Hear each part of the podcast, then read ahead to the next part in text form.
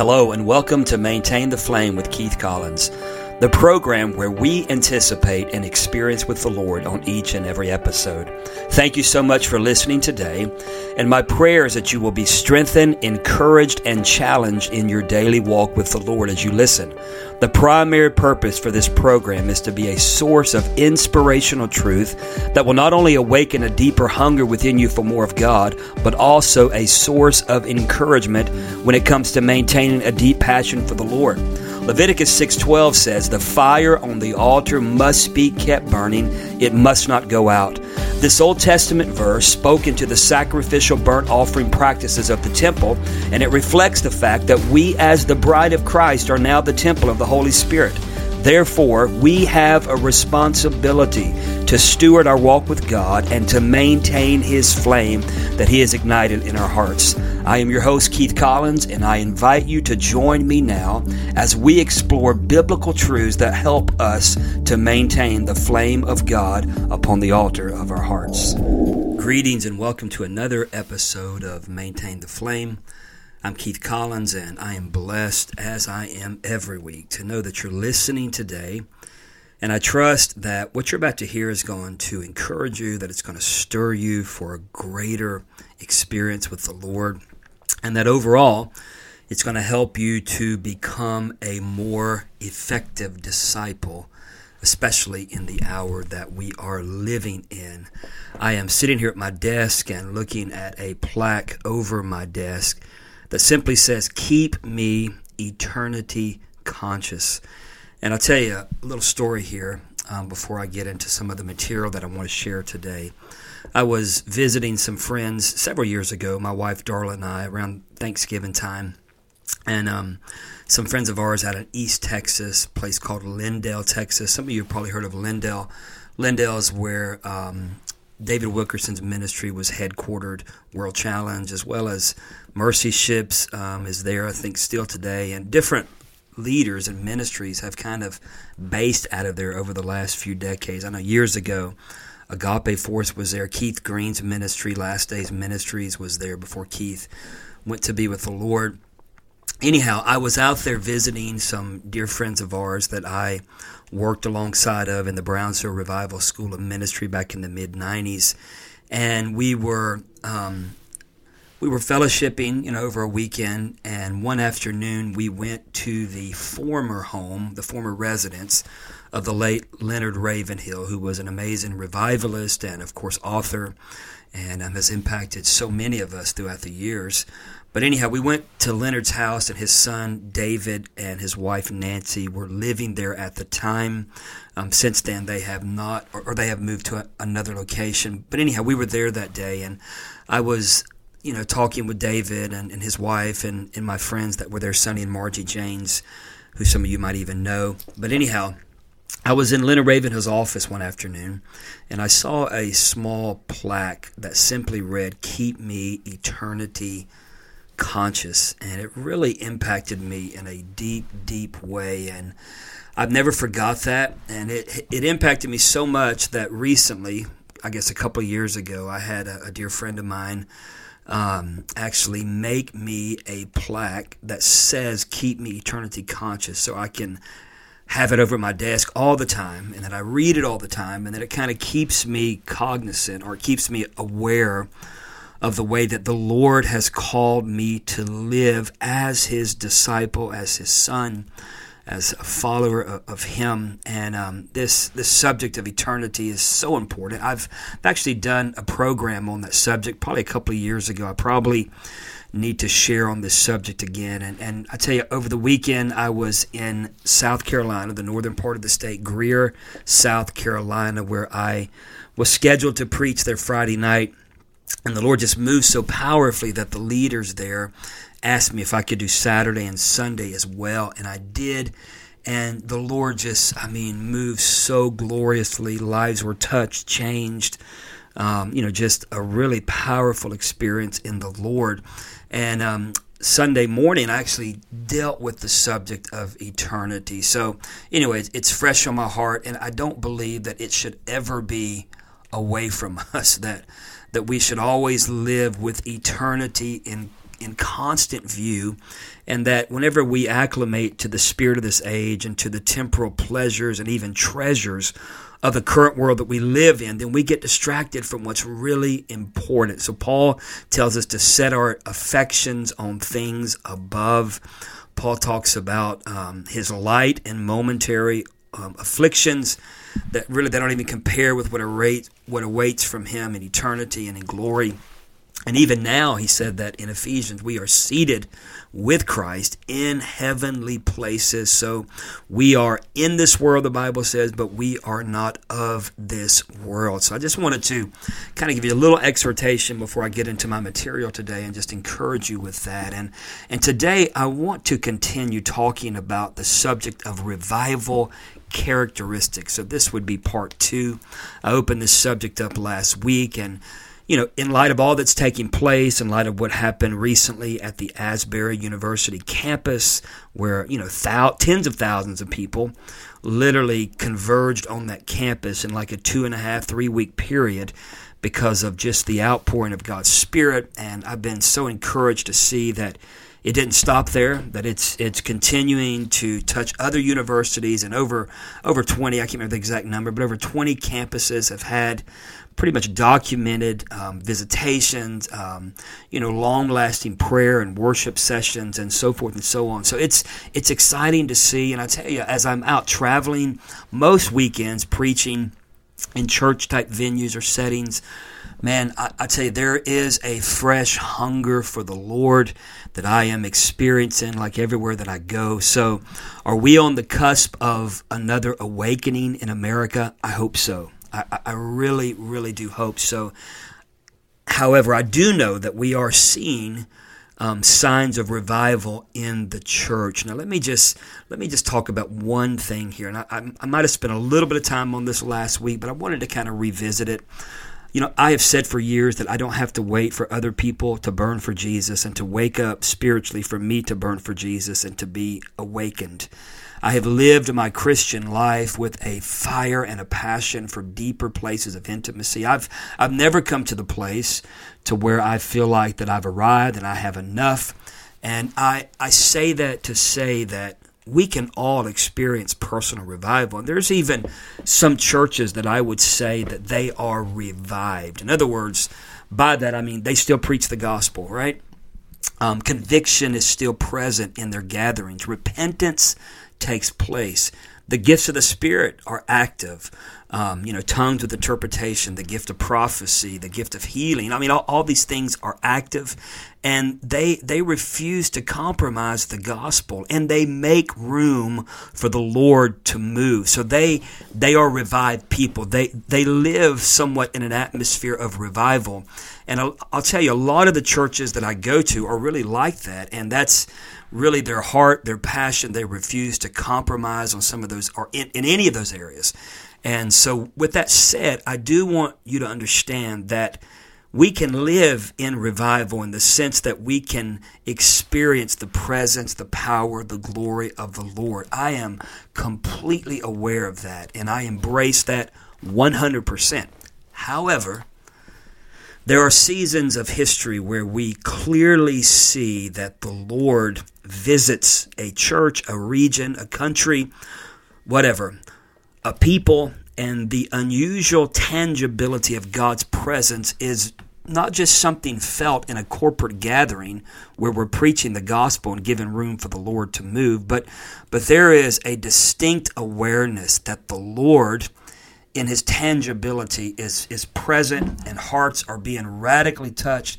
And beyond that, it's not just what's taking place in a church building, but oftentimes it even goes out into the streets and, and into um, in the highways and the byways, so to speak. And, you know, we can read a lot of history. I've I've studied history as far as the history of revival for many years, and have been so blessed by some of the accounts of what the Lord did. I was in the Brownsville Revival for most of that revival, and um, man, was in hundreds of meetings and just watched the sovereignty of God do what only God can do. Now listen, Steve Hill was a revived man. He lived with fire in his heart.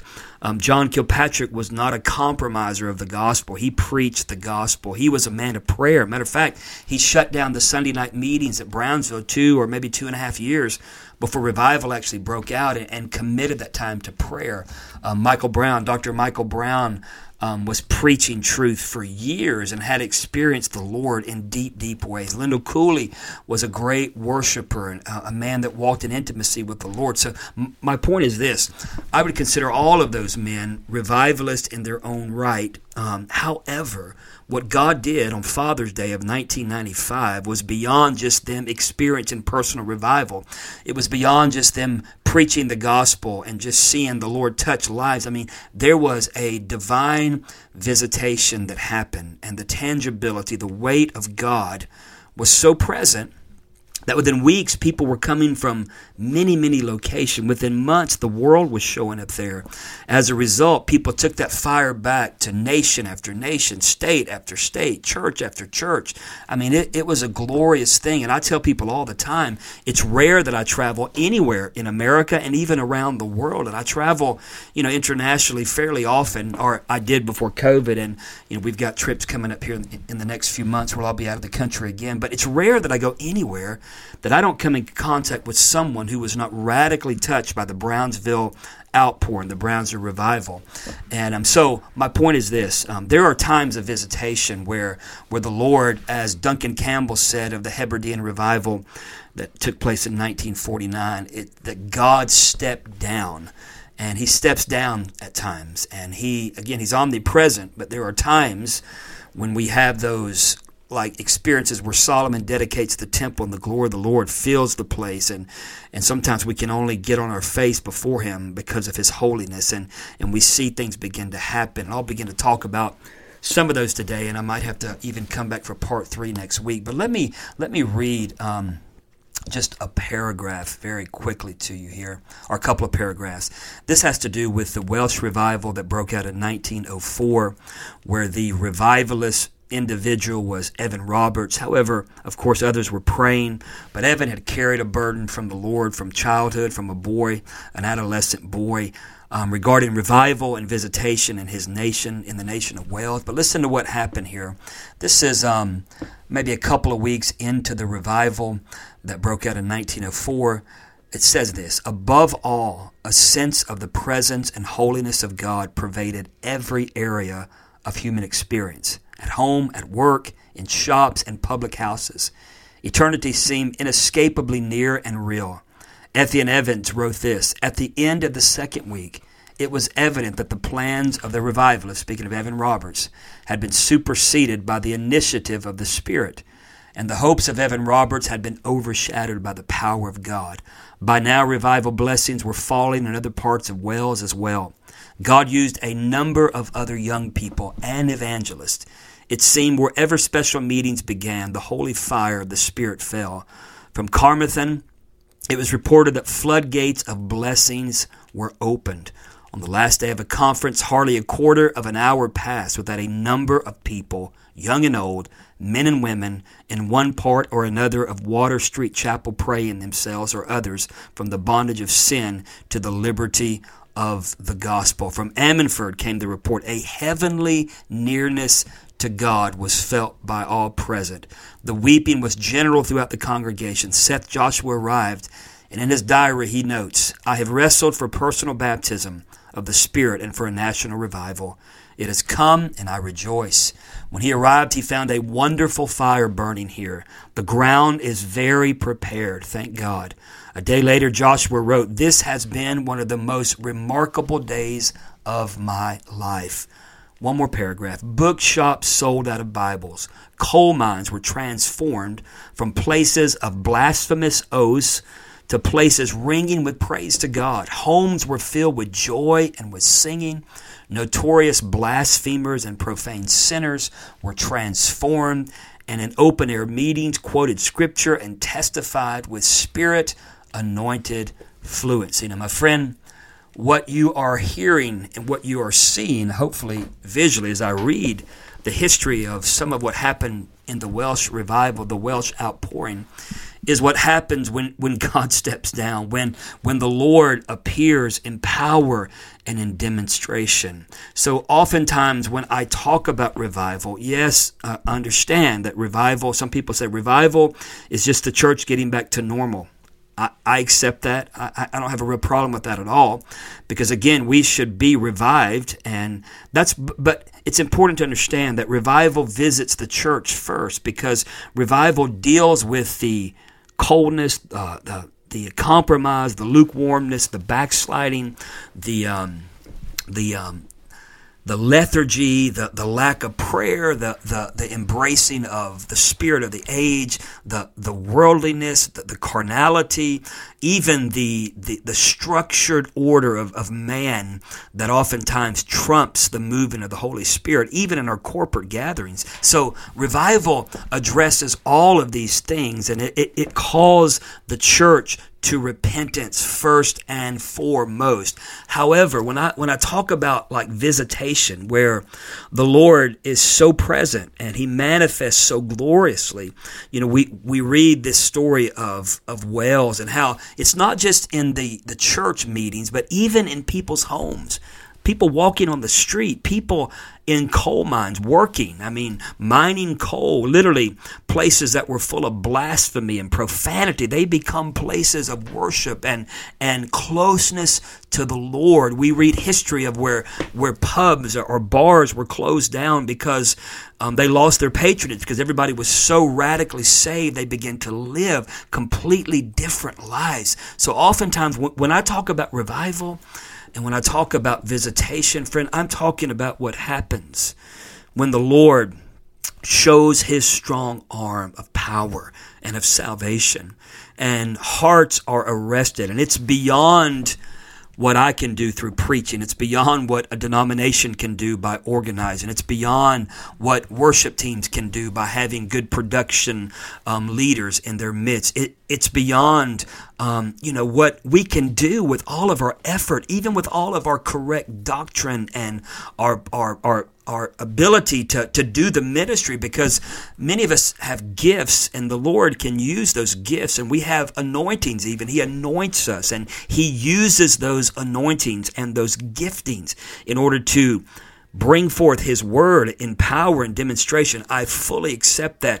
However, there are times, and again, we, we read these throughout history, even throughout Old and New Testament outpourings, but beyond that, Um, throughout the history of the church, there have been these seasons where God very deliberately manifests His glory, and a nation is arrested, a, a city is is gripped, a region is overtaken. The Hebrews twelve twenty-nine dynamic becomes real, for our God is a consuming fire. We we hear, we see the The prayer of Isaiah, like I read last week, where he's in Isaiah sixty-four, one and two, "Oh, that you would rend the heavens and come down, that the mountains might quake at your presence, as when fire kindles brushwood and the fire causes water to boil, to make your name known to your adversaries, and that the nations might tremble at your presence." Again, the cry of this prophet's heart is that the glory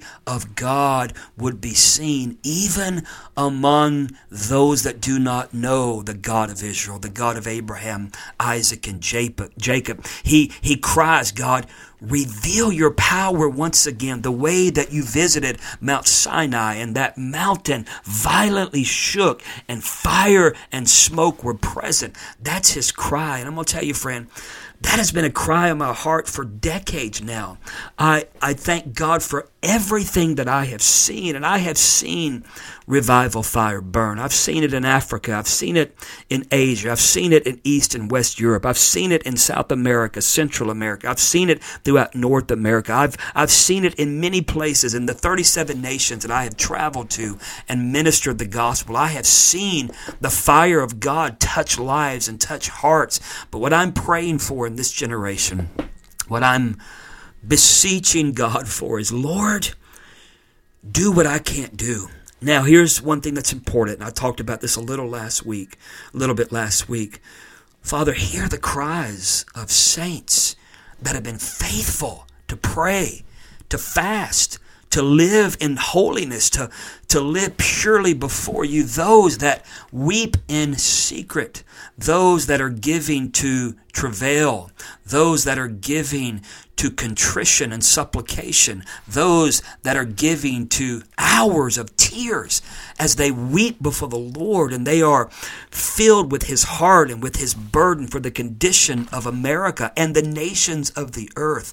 Lord, hear their cry. So when I when I ask God to send revival, I'm not asking, Lord, just bless us because you're the God of blessing, even though he is. No, I am I'm praying, God, hear the cries of my heart. Hear the cries of even saints of long ago. Hear the cries of some of those gray hairs right now that have watched America go down into the darkness of perversion and, and craziness over the last few decades, Lord, as they have watched our nation free fall right into hell and embrace perversion and call it good. As Isaiah said, they would call good evil and evil good. As as some of these older saints have have watched just the the the craziness literally take over culture and society and even move into the American church, where the church has been so weak and emaciated and compromised and prayerless and so driven by personalities and talent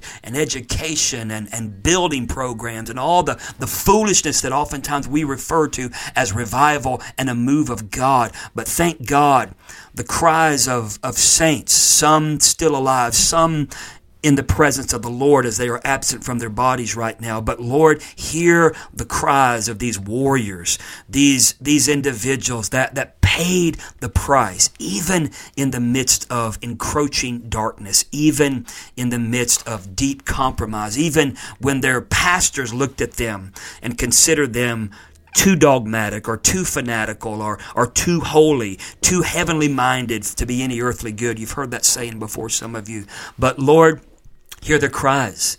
These are the ones I believe that that the Lord hears and the Lord sees. And I, I'm convinced with all of my heart, the reason that we are seeing what I believe signs of revival, signs of, of outpouring, signs of visitation that I pray leads to awakening in our nation. Again, revival always starts in the church, and God revives his people. Then he begins to move, it seems like, outside the church, even sometimes in manifested ways where his glory grips people while they're working on the job or while they're sitting in a classroom or whatever they're doing in their homes. Um, we see these signs throughout history. We see this history repeated at different times um, throughout the history of the church. But, but Lord, My my prayer is this, and, and and hear me, friend, my prayer is, God, hear the cries of those even now, because there are people, I believe there's a remnant of radical lovers of Jesus, that they are jealous for the glory of Jesus to be manifested in this generation, that they are not willing to watch America go completely down into hell. And it doesn't matter what the White House promotes. It doesn't matter what education promotes. It doesn't matter what the Congress promotes. It doesn't matter what, what local government promotes. It doesn't even matter what Hollywood promotes. All that matters is that Jesus is still real, that the fire of God is still present, that conviction and repentance are still needed, that, that we must have the manifest glory of of God in our prayer times, in our corporate gatherings, on the streets, in the marketplace, in the schoolhouse, friend, that, that everything that we need is in the glory, the holiness, and the fire of God. And there are people even listening to me today that I want to say, thank you, thank you, thank you for being faithful. Thank you for not throwing the towel in. Thank you for not embracing compromise and call it the new thing that God is doing. Thank you for, for calling out things that were fleshly and carnal and worldly that many people have called the, the new way to do ministry. Thank you for tears. Thank you for fasting. Thank you for going when nobody else would go. Thank you for not being ashamed of the gospel, my friend, because it's people like you that I believe the Lord is tethered to in an eternal way. And because of your heart ventings and because of your desperation and because you've been willing to step into a place to stand in the gap, as Ezekiel talks about, and, and make up a hedge and, and fill in the gaps that are so glaring in modern ministry and modern American church culture. Because of you, I believe we are beginning to see some amazing, amazing, amazing things. And friend, I don't believe that we've even scratched the surface as to what the Lord wants to do in our midst. So my my encouragement to you today, keep praying. Listen, I, I preached years ago that um, taught on this, that the same revival or the same prayer life that initiates a great move of God or launches a great move of God is the same prayer life that sustains the move of God. So, um, friend, the American church needs revival. The church around the world needs revival. I understand that. But I, I, I am encouraged that the Lord is moving powerfully in places like North Korea, Iran, Yemen. Um, you might not believe that, but but there's great moves of God in some of these places, even as God is visiting Muslims, even through dreams, so forth and so on. But but listen to me, in America, we need great revival, friend. You know, there are there are countries sending missionaries to America right now, and they've been doing that for, for years now because of America's dormancy and lethargy and coldness with regard to the gospel. But but thank God, God has heard the cries of some of you. God has heard the cries of some that are in His presence now as they have stepped beyond this present world. And as a result, He's moving in power and in demonstration. Let me pray. Father, we thank you for revival fire. We thank you, God, for awakening people in this generation. God, I thank you for the church. I pray for the church, the one that you love, the one that you gave your life for, Jesus. Set her ablaze. Lord, may everything that is not of you be burned completely out of her. Father, if there has to be humiliation, if there has to be deep conviction, if there has to be public repentance, whatever it takes, God, to bring us to a place of desperation for you, do it, Lord. Have your way in Jesus' name. Hey, thank you so much for listening to Maintain the Flame this week with Keith Collins. I'll be back next week. I'm going to try to finish this subject up next week. But listen, let me encourage you to visit our websites, um, keith dash collins dot org, also impact g f dot org. If you want to get our newsletter, we send out a podcast. We send out some other resources via our newsletter. You can actually sign up on those websites.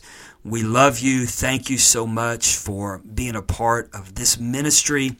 And um, listen, I know people listen from all around the world to this program. So I pray that wherever you are at, whether it's in America, whether it's in another nation, wherever you might be, that today the fire of God burns hotter and brighter in your life, in your family, in your ministry, in your business, whatever you're doing, that everything is seasoned by the fire of God. We'll see you next week again on Maintain the Flame. God bless you in Jesus' name. Thank you so much for listening to Maintain the Flame with Keith Collins today. I trust that you've been blessed and encouraged as you've listened. And if you hunger for a greater passion for the Lord that will not dim or subside, then let me encourage you to listen weekly to episodes that will encourage you in your walk with God. To learn more about our ministry, you can visit us at keith dash collins dot org or impact g f dot org. May the fire of God burn brighter and hotter in your life. God bless you.